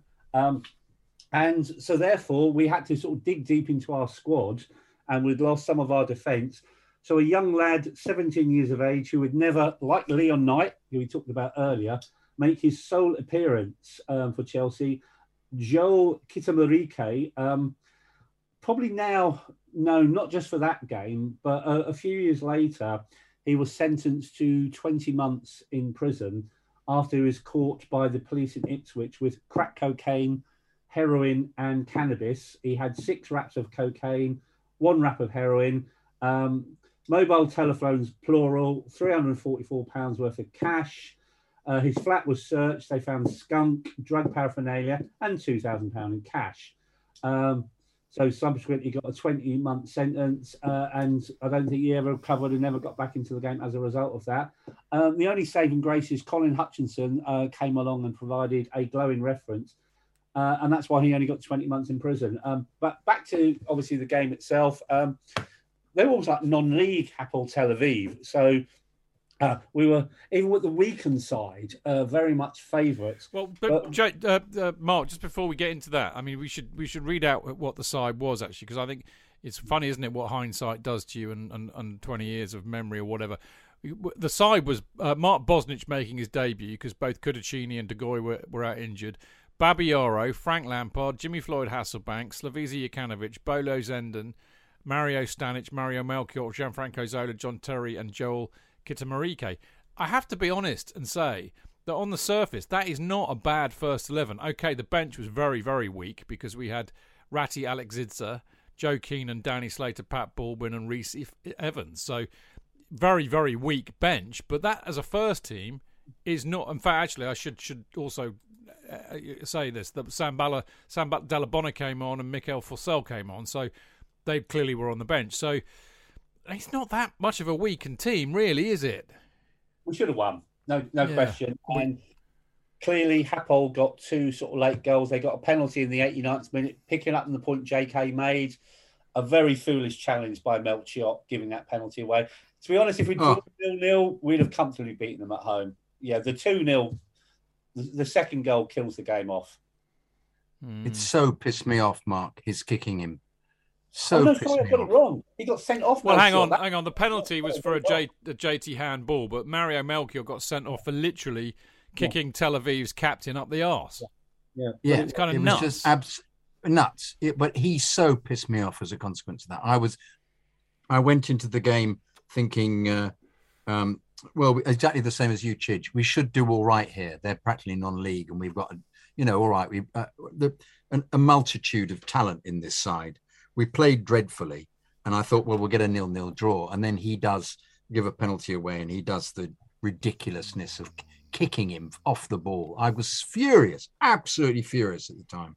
Um, it's interesting, isn't it? They got the Emirates logo off, and yet last year we couldn't get the three well, logo. yeah, off. just shows you, doesn't it? What yeah. a load of old arse gravy. Um, perhaps different different way of sticking them on. Perhaps they were perhaps they were knitted on well, in some way. But actually, to be fair, it's harder to get yeah. this. I've got the shirt on, and it's got this yeah. kind of rubbery foam stuff. I suppose it is is. Well, don't try and pick it off, Chidge. Don't. It'll be the end of that. I no, know. No, no, no. Oh, but God. You, you can. It's taking the E off, everybody. You, you can. Oh, no. no, I'm not. I'm not. Get on one, matey. Oh. No, uh, I'm not taking. Oh. It's anyway. It's an. It, it is an E. Actually, you're right. Um, you can. I can see that you could. It was off. an E. Fly my rates. Oh, Chidge. Anyway, um, the three logo was incorporated into the shirt, wasn't it? It looked like it was. I don't know. way, Maybe they're a bit yeah. better at doing it now. Who knows? Anyway, very disappointing. Just, just briefly say, it was interesting that that poor old um, Kitamatari, when who'd played for Brentford for most of his career, played quite a long that whole season for Brentford, was described when he was arrested as ex Chelsea FC player. Mm, always. The, the media always has an agenda. Well, they don't have. Yeah, they do. They have an agenda. It's called making money and using clickbait. And Chelsea, you know, if you, you, there's another way to look at this, J.K. Uh, you know, one is with absolute opprobrium and disgust. The other is to go, yeah, I see you. You're making money out of us, and that means we're a really big deal. Indeed. Take it as a compliment. No, it's just it's just the tediousness of it. Yeah, yeah I agree. I agree. Talking of tediousness, uh, we had another kind of uh, well, we, had, we played Leeds, dirty Leeds away. Uh, it was a nil-nil draw, but it was quite a mental match. Um, Gallas cleared one off the line, Terry cleared one off the line, but the best thing of the match was uh, uh, Graeme Le Saux taking Danny Mills out. Something that so many people around the world would love to have had the opportunity to do. Uh, we uh, we beat Which West. was definitely a, a, a sending off. Oh, I Oh, mean, yeah, he just took him straight out. Definitely, yeah. Yellow card was ridiculous. But they were, I mean, in in those days, they, they were still really naughty matches against Leeds. They still clearly, you had that thing where both teams really, I mean, this is the kind of thing about them now. You've had that 20 year gap near, near as damn it, where they clearly, it doesn't really mean much. But in those days, it was still a legacy of 1970s. So they went out to kick the shit out of each other. I mean, they had two bookings, we had three bookings, you know, so I'm amazed that we didn't have any sendings off, but they were still very, you know, tetchy affairs. Uh, West Ham, uh, we Oh, very quickly, very quickly. Sorry, Bosnich was fabulous in that he we he was no, I mean we defended brilliantly. Yeah, Absolutely no, you're right. You're absolutely right, and, and, and right to mention that as well. Uh, we lost our first go, first defeat of the season actually, which is now almost well, it's 24th of October. We lost away to West Ham, um, which is a bit of a surprise, uh, and then we drew one all away to uh, to Derby County. I mean, the story of October was very much like September, really. Uh, you know, too many draws and too many missed chances, really. Which, considering how much on fire Jimmy Floyd Hasselbaink and Eidur Gudjohnsen were for the entire season, seems mad to say, but it was true. Uh, we finish up in eighth uh, position in the league at the end of October. We go into November, and uh, I mean, I wasn't at this match. In fact, I, I haven't been so far this season. I shall uh, uh, illuminate everybody as to when I do turn up. But I presume you were both at the, the Tel Aviv second leg home, Mark. I mean, I mean, how many? I mean, I, I thought I thought Ranieri was, you know, in his usual kind of comical alley way, just nuts afterwards. But he had a point. I mean, it was one of those matches where we, we could have scored about twenty goals and and only scored one. But I'll let you pick up the story. No, it was it was remarkable. Uh, You know, I- I said obviously that second goal killed us um, um, in, in Israel, but nonetheless, you still think you know they are sort of like a much weaker side than Chelsea. With our players back, we should quite easily win this game. And you know, the amount of chances we missed on that night was just just remarkable. And then to cap it all, Hapoel take the lead. So we've got to get four goals, you know, to win to win the game you know, this isn't a Vicenza type comeback or a later year Napoli type comeback. You know, we just couldn't do it. Zola got one back, um, and we just missed chance after chance after chance after chance, and get knocked out of the UEFA Cup early doors, which is a real shame. Yeah, it was. It was very very disappointing because they were a, you know, they were like a non-league team really. Uh, I think the, the crowd had made, almost made their view felt by the fact there was hardly anybody there either. At 17, it's poor crowd. Yeah. Do you want to know Yeah, how very. much? It was, in fact, twenty. Hang on. Uh, it was twenty-eight thousand four hundred thirty-three. Looked a lot less. Mm, It did, didn't it? Um, right, next match. Uh, very momentous for me because this is the first match I came back to for many, many a year. I'm, I, I can't even remember if I was. I, my, my, I, do you know what? I can't remember at all. My presumption is that I, I wouldn't have gone on my own. I would have gone with Dr. Mark, but I really don't remember. Sorry, Mark, I don't remember you being there, but I'm sure I must have been because that was kind of the point. But um, even though it was a bit disappointing, really. I mean, it, we won 2 1, and actually, the highlight of the entire match was the fact that Dalla Dalabona with a brilliant little bit of you know jinking to beat a couple of players, wallop one in up from about 25 yards, and I was sitting in the west stand, so I had a really good view of it. Uh, that was the highlight for me, and we won two one.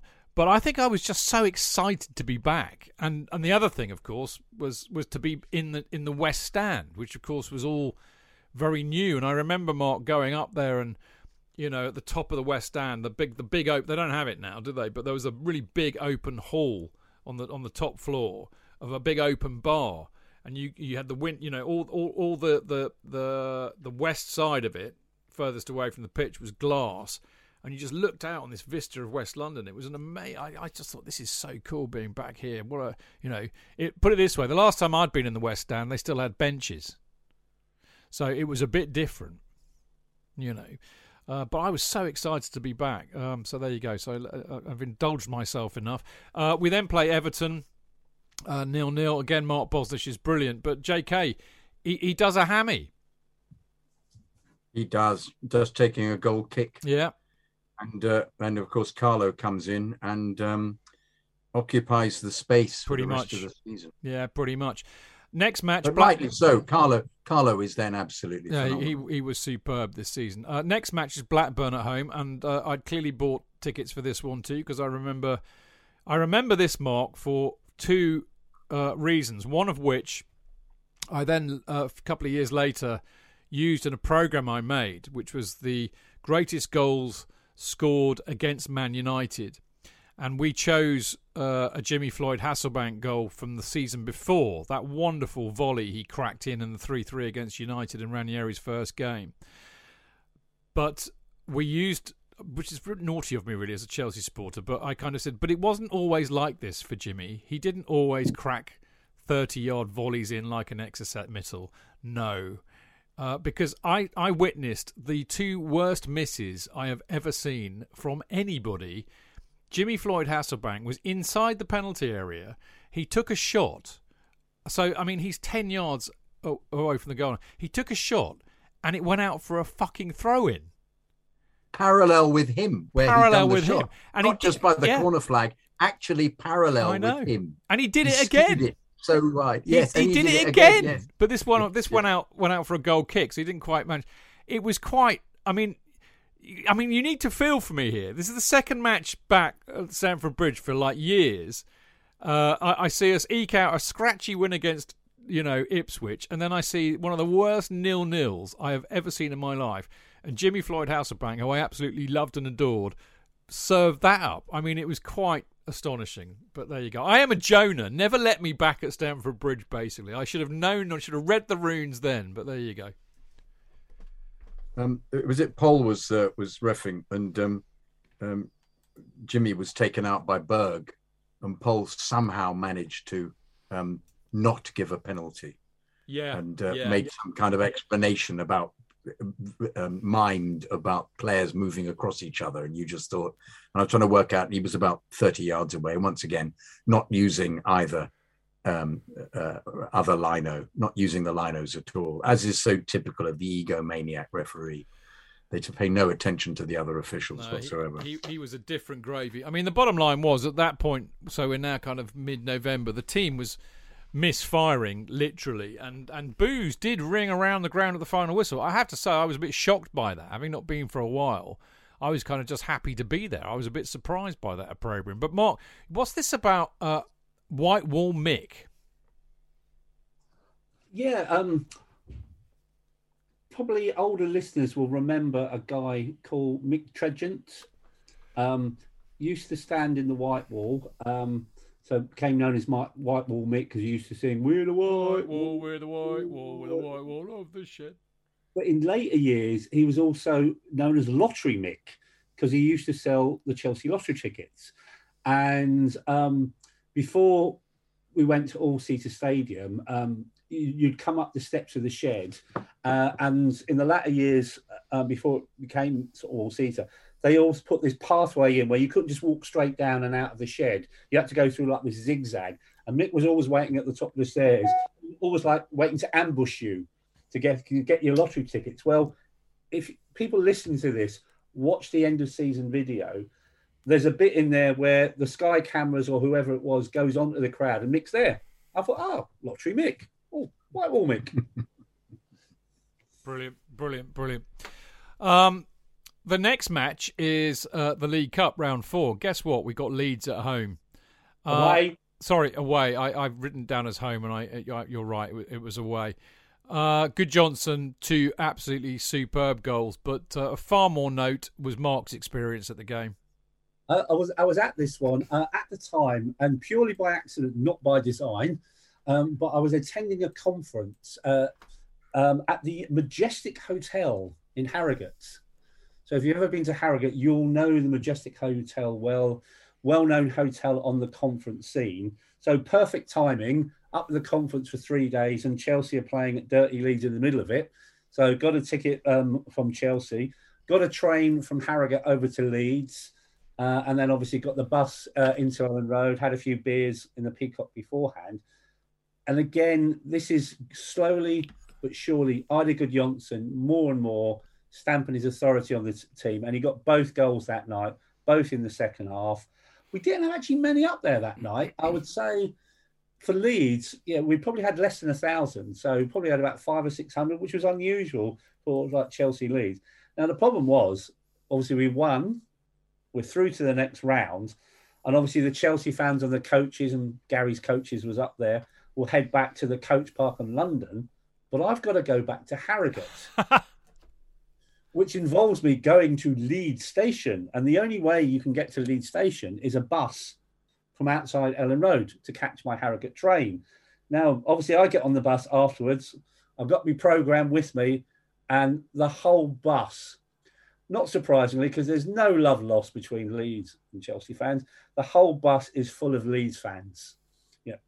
So, very much, I've got my program out. I'm keeping my head down. And a few years earlier, I actually worked as a roadie for a Yorkshire heavy metal band. So when you spend a lot of time Saxon, time not Saxon, a band called Toranaga, um, they're all, all, from Yorkshire and they're all Leeds fans. So after a while spending time in the country, you pick up some sort of like Yorkshire phrases and chuffing el, you know. And I was just waiting. E by gum. I'm gonna, I'm gonna have to be prepared if someone asks me the time or something like that. You know, I'll go to the foot of our stairs, mother.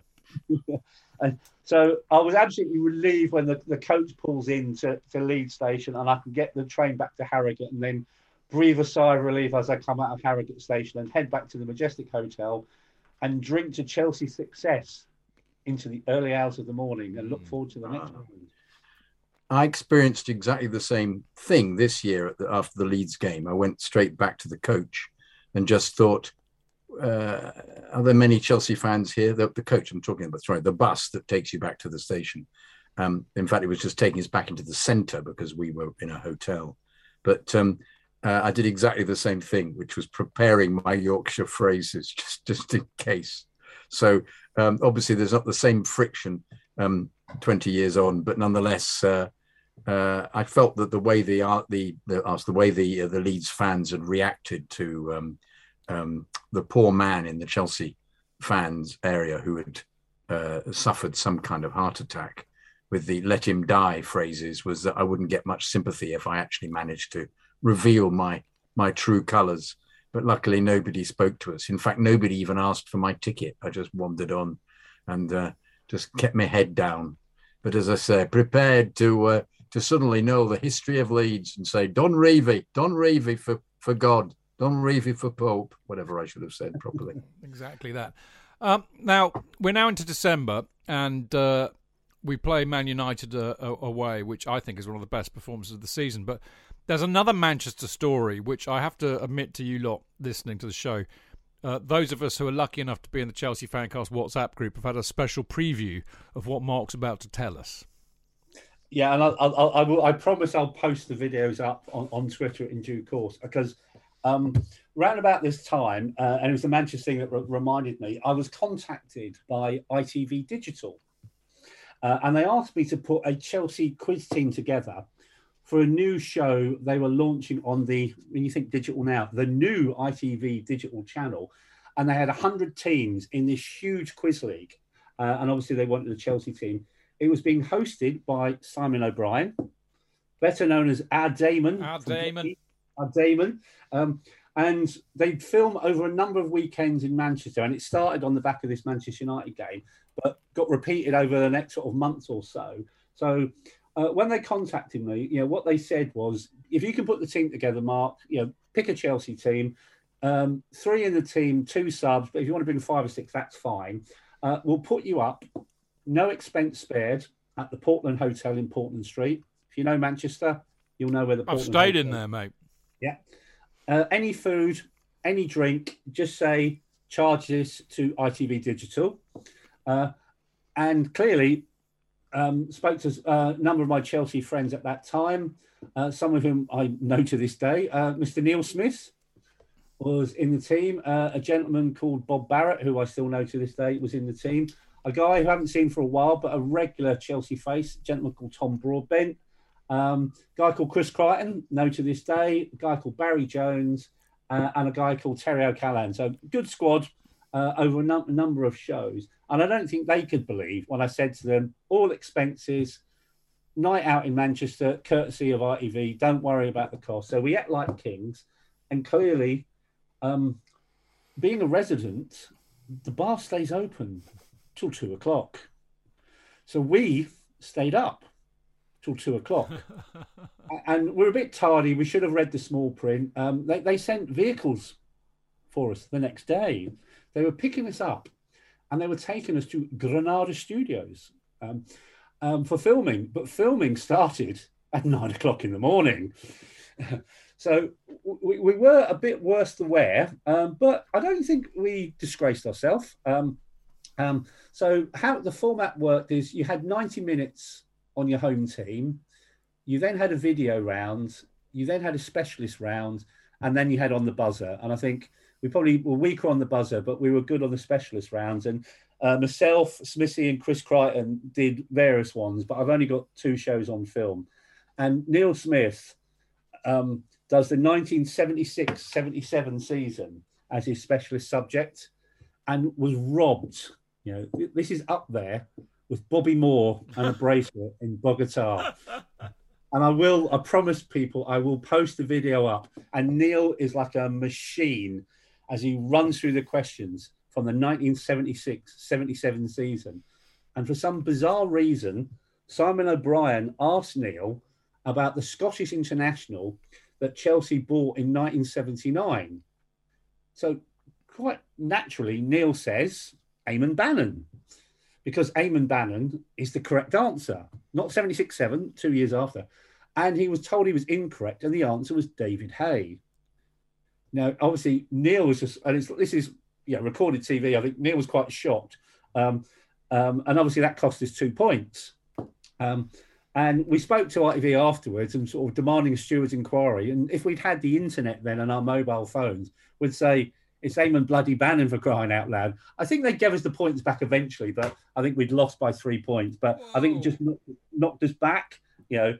Um, but to be fair, you know, we did three shows up there, uh, same drill, up to Manchester, night in Manchester. I kept receipts as well because it wasn't just eating in the hotel. When we went out, they'd cover all of our costs going out as well. So we did the bar call before we went back to the hotel, and I just sent the bill into ITV, and, and they paid it. Um, um, another memorable one was, um, and my Welsh isn't very good, but we we're on the way back, uh, and I mentioned Bob Barrett. Bob and I, and I can't remember the pub. If if you know Manchester Piccadilly, the pub in Manchester Station, it's now on the first floor, but used to be on the ground floor, I think. And um, we're chatting to this Stuttgart fan because clearly he's got a Stuttgart um, scarf on, and we're reminding him about Zola's goal in 1998. And the Welsh actor, um, uh, apologies Ian in my Gruffudd. Welsh, yeah, Ioan Gruffudd is walking across the station concourse, heading to his train back to London. And Bob goes, Oi, Hornblower, come here. Yeah, So, what do you do if you're a famous actor? Do you ignore the drunken Chelsea fans? Oi, Hornblower, come here. Or walk over and engage in conversation and join them for a drink. Well, what a gentleman he was. He joined us for, for a drink. Um, and ironically, we were on the same train back to London. and it was standing room only, so you couldn't get a seat. So he was stuck with Bob and I, and we'd, we'd got a takeaway. um, from the off license in the station, and we were just giving him cans of Stella from Manchester all the way down to Milton Keynes, where there was a change of trains and people got off, and he was able to get a seat. And he said, "Oh, do you mind if I walk down and get a seat in another carriage?" And we go, "Yeah, absolutely fine." But to his credit, you know, he talked about his film career, talked about Hornblower. Um, he talked about going to Los Angeles, and I think he was filming 102, 101 Dalmatians and Black Hawk Down, which is a great film. And he obviously gone on, you know, he's still an actor this day, made mem- memorable films. But Bob said to him, Here's my address. You know, would you send me some signed photos? And to his credit, he did. You know, fair play. So the guy, you know, emerges with a hell of a lot of credit, just uh, you know, schmoozing with a couple of drunken Chelsea fans. Um, but it, we didn't didn't stop there. Um, also, another day we were filming up at Granada Studios, and we did the Coronation Street tour. I was so disappointed because you watch Coronation Street and that myth. Um, so we sneaked out and did our own private tour, and we said like we'd go into the Rovers Return, but actually there is no Rovers Return. It's just a front-facing part, and behind it is just like a storeroom. And we went into sort of like the cabin, yeah, looking for Rita, yeah, and it is. It's, it's just it's a front facing. So where Coronation Street is filmed, there's just nothing behind it. Um, so that was a bit, bit, bit of a shock. Um, but on the way back that particular day, we met the Ground Force crew. If you remember your television DIY program, uh, and there was Tommy Walsh, and I think Handy Andy might have been on the train. Um, so we were just behaving like proper lovelies, lovelies by then. Um, oh, they were oh, oh, we were filming too. Yeah, we were filming at Granada Studios. We'll have, we'll have you know. Um, and obviously they asked about us, so we told them, and they were fascinated. Tommy Walsh said he was an Arsenal fan, you know, but I'm sure he's a West Ham fan. I'm sure I've seen him in a West Ham kit since, but West Ham fans, if you listen to this show, you may not be, you might know better. But it was just like a marvelous time, some really great memories, a lot of fun. Um, the two other rounds we did, um, Chris did the 1970 FA Cup run, uh, and I think he was robbed as well. Um, I don't know. if Simon Bryant's got it in for Chelsea. I don't know because I think one of the questions I think was um, which player scored two goals against Chelsea during their 1970 FA Cup run. Jonathan, which scored scored two goals against Chelsea in their 1970 Cup run. Throughout the cup one, one player got two goals against Chelsea in that cup run that season. The Burnley player. McNabb? No. Close though. Mm, went on to play for Everton. I bet his first Did we name play was, Bur- I bet his first Did we name play was Bob. Burnley? Pardon? Did we play Burnley in the? Uh, We played Burnley. We drew 2 2 in the fourth and then we then we played them back at home, didn't we? No, no, we drew 2 all. We were 2 0 up at Stamford Bridge. John Hollins and Alan Hudson got the goals. Oh right, right, right. It was two two, and they went up there to play, and we beat them up there. I bet his first name was Bob. Martin Dobson. See, got the- Martin Dobson. I was very Now, that- completely. Who then played for Everton, and then played for England. That was the correct answer. But Damon says no, it was Mick Jones. Who everybody knows was the lead guitarist for the Clash. On two occasions, we did the right answer, but they said we did Stitch the- up, mate. It's Did Did stitch you not have said that Mick Jones didn't play for Burnley? He Burnley? played for Leeds. Play for Leeds. Indeed. Because Mick Jones did score two goals. He scored at Wembley and he Ah, scored at Old right. Trafford. And he scored at Old Trafford. Oh, So in other words, they, they'd only done the done the kind of periphery of it. They'd done the latter stages, hadn't they? yeah, interesting stuff. And I did Chelsea in Europe.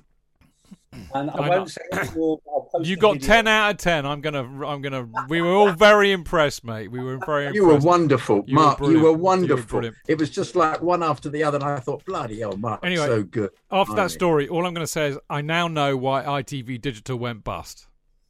We bankrupted them with Yes, our bar bill. If you imagine 108 groups of supporters, five at a time, drinking in Manchester over three or four separate weekends, Wow. and all of the bill being picked up by ITV, ITV Digital, no wonder they went bust. That's, I mean, that's twenty grand easily. Oh, more. e- more. Four, 50? Well, 20 grand was our bill, never mind the other Fuck 107 me. God. No wonder they went bust. Anyway, uh, there was, there was a reason why Mark was also in Manchester, and that was because we played them away. And I think it was one of the best performances of the season. I mean, we won 3 0. Superb goals. Uh, Jimmy scores his uh, first goal for nine hours. cracker it was. Eidur scores a great goal. I mean, it could have been it could have been six. I mean, Soxy hit the bar. Um, you know, we went close a number of times. So we had, the lovely thing about that J.K. was Alex Ferguson shaking his head through gritted teeth, having basically been given an outright pasting by Chelsea. Do you remember that? Yeah, yeah, yeah. Yeah, lovely, wasn't it? It was um, but um, um, Jimmy Floyd was completely wonderful. But he hadn't scored for nine hours, which is hard to, to remember when But- you but think from about how good he then, from then on, Oh, for yeah, the rest yeah, of yeah. the season, on fire. he was on remarkable. And I'll, so I said this in the last um, the last season review, but um, it it when one is making excuses for a contemporary uh, striker who doesn't move or go for the ball at all, and you see the amount of the athletic excellence of Hasselbaink, who really was a quick player as well, as well as being as well as being immensely skillful, but with a a an absolutely superb strike of the ball. I mean, the power into his into everything he did, his headers, his energy, his his his ability to hit the corner of the goal. When he if he hit hit the ball straight at the goalkeeper, he hated himself. He got so annoyed by that, and and yet so many times pinpoint accuracy into the corner as well. What a player! What a player. What a complete joy. Anybody would, I mean, try and look at him on video, mm. but you won't, you won't be able to appreciate the absolute, the superb brilliance of this centre forward. Yeah. I Proper, mean, proper um, centre forward. proper, Him and Ivan- proper. We, you know, we talk about the curse of the centre forwards.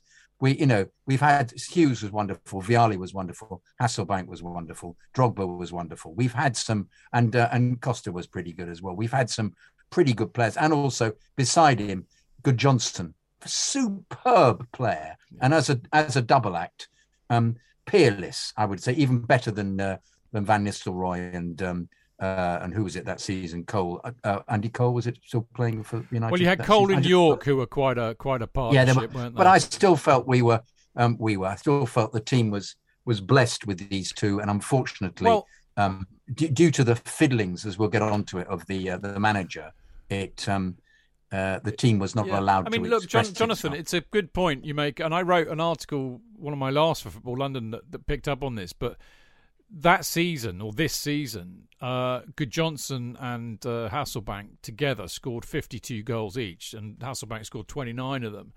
That's the best. I mean, that that, that they are the best pair. Or are up there with, with Dixon and Speedy, I think. I, I don't think you will find a Chelsea strike pair who statistically can compare to Dixon and Speedy quite like Jimmy and uh, Eidur did. It. They were that good. What, what, I, what I loved about Gudjohnsen as well, both of them, but Gudjohnsen as well, was the angles that they got the ball into the goal Yeah. from. It just the, the and the the, the, the control, the, the little moments where you know the ball would be biffed forward, and Gudjohnsen would control it. It was, it was Hughes like in his abilities. Yeah. Control it on his chest, um, flick it up, flick it over the for, over the uh, the centre half, and then and then wait for the goalkeeper to commit himself Yeah. before pa- before passing it into the net.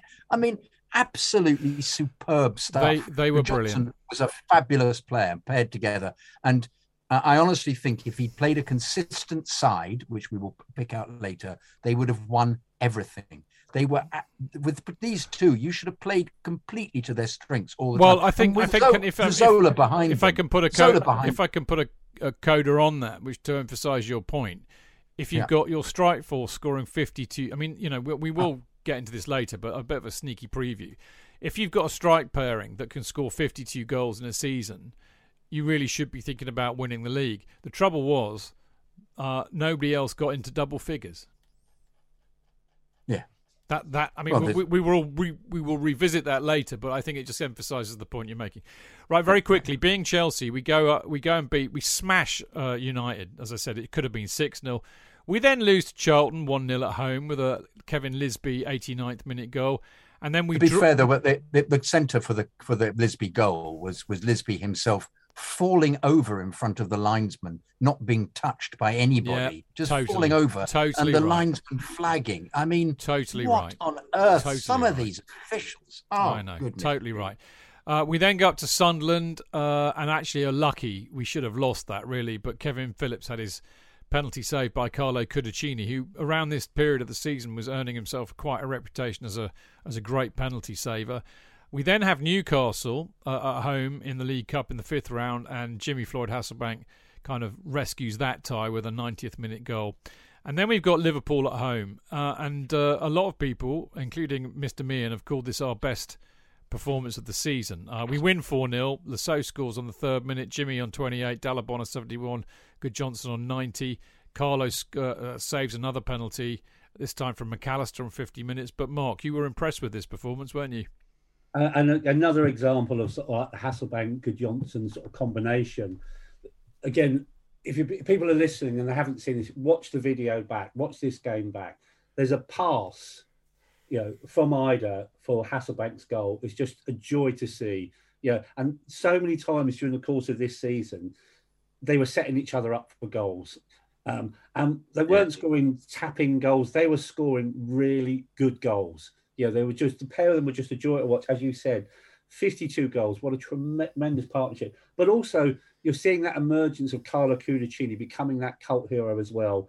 You know, he saved the, the previous week the penalty of Kevin Phillips, and he saves a penalty in this game as well from Gary McAllister, and he's firmly now the number one choice, and he'll go on to play the remaining games of the season as first choice. Bosnich picked up an injury. Ed de Goey is out in the cold. Um, but a fine game by Cudicini, a fine, fine performance, a 4 0 win over Liverpool, who are no mugs.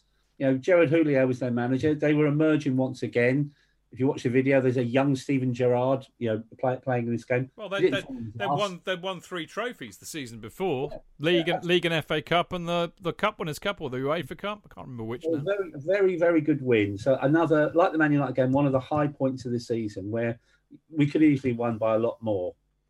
Mm. And then and then we have a little little, which you'll say, a little run of good form as well but then some more typical Chelsea. Well, we, we, we hammer we hammer Bolton five one with another superb performance. Uh, the notable thing about that is Frank Lampard's first league goal. So it took him until pretty much the end of December to score his first league goal for the club. Of course, he scored against Levski, uh, Levski Sofia, as we know earlier on in the season.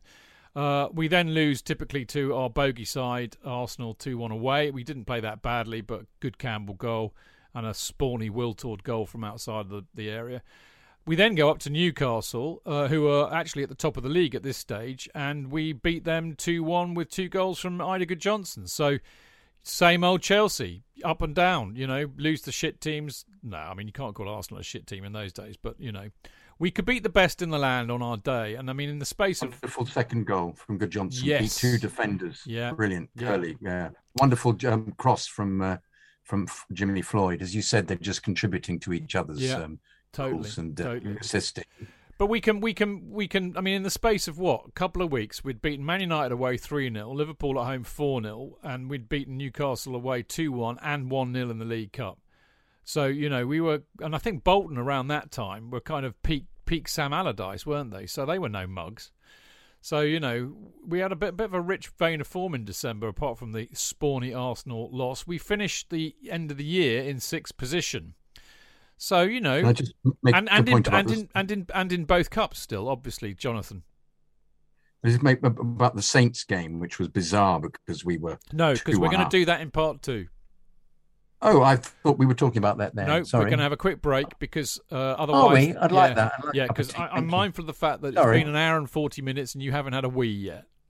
Indeed, no, and the wee's not the problem. It's not the bladder. It's the. Uh, you've got you've got you've got the bag now. I'm glad to hear that. That's good news. I've got the full set. Good, good, good. Everything. Got bucket. Anyway, whilst Jonathan goes to empty his bag or bucket, uh, we're going to have a quick break, uh, and then we're going to come back for part two of the 50 years of Chelsea season 2001 to 2002. We'll see you all soon.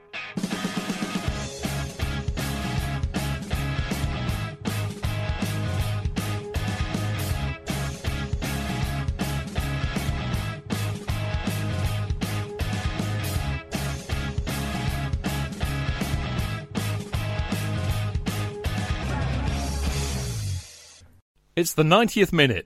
All your mates around. You've got your McNuggets share boxes ready to go. Your mates already got booked for double dipping, and you steal the last nugget, snatching all three points. Perfect! Order McDelivery now on the McDonald's app. You in?